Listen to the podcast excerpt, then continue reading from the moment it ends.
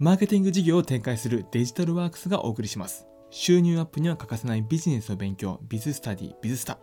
聞くだけでビジネススキルがアップするたくさんのコンテンツをシリーズでお伝えしていきます。音声広告の効果はなんとディスプレイ広告の〇〇倍だったということで、今回の放送では興味深い調査結果を交えながら音声効果の効果についてお伝えをしていきたいと思います。知られざる音声広告の効果を知ることで一歩進んだビジネス情報をゲットしていただけることと思います。周りに差をつけるなかなかない情報ですので、ぜひ最後までご視聴ください。ビズスタディビズスタの約束。こちらちゃんとした裏付けのある調査結果をもとに音声広告の効果について深掘りをしていきたいと思います。今日の項目は5つです。まず1つ目、ディスプレイ広告対音声広告。こちら、アメリカのポッドキャスト広告関連企業ミッドロールが2018年にポッドキャスト広告について調査を行いました。その結果は実に圧倒的でした。インターネットにおけるディスプレイ広告に比べて音声広告の方がなんと4.4倍のブランド認知効果を得られたという結果になっています。当然ながらそのブランドに対しての購入意欲も56%から61%にアップしていました。2つ目動画広告対音声広告。Spotify Japan が2020年6月に動画広告効果と比較調査を行いました。オンライン動画配信サービスを提供する広告素材をもとに、音声のみ、動画のみ、音声と動画、この3つのパターンでブランド広告効果を調査したものです。そこでもはっきりとした効果が判明しました。音声のみ、動画のみ、音声と動画。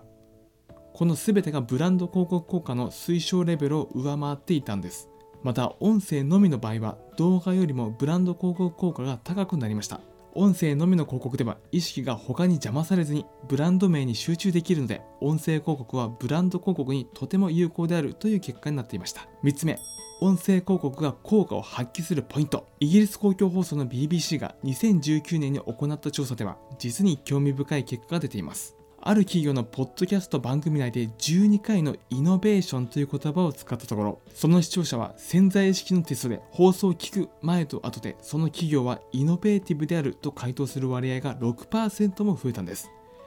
完全なサブリミナル効果が期待できるということが判明したわけですね。またこの調査では、ポッドキャストリスナーの94%がながら聞きをしていて、ながら聞きをしていないリスナーと比べて広告タイミングでの離脱率が85%下がるという結果も出ています。このように潜在意識に有効に働きかける音声広告の特徴とながら聞きというスタイルのミックスで音声広告はブランド広告に効果抜群であることが分かりました。4つ目、音声広告なら視聴者は好意的。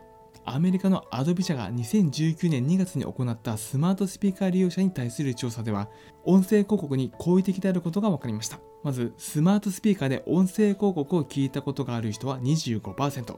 他の広告よりも興味を引くと答えた人は39%、他の広告よりも押し付け感がないと答えた人は38%。なかなかいい結果ですね。5つ目、音声広告で購買意欲はどうなるか。日本最大のインターネット音声メディアラジオが2018年に行った音声広告に関する効果測定調査で、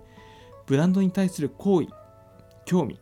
購買意欲に効果を発揮することが分かりました。音声広告では企業や商品などを知ってもらう認知効果だけではなく、購買意欲にも効果があることはとても重要ですね。具体的な音声広告のブランド広告効果については、認知が1.22倍、興味が1.61倍、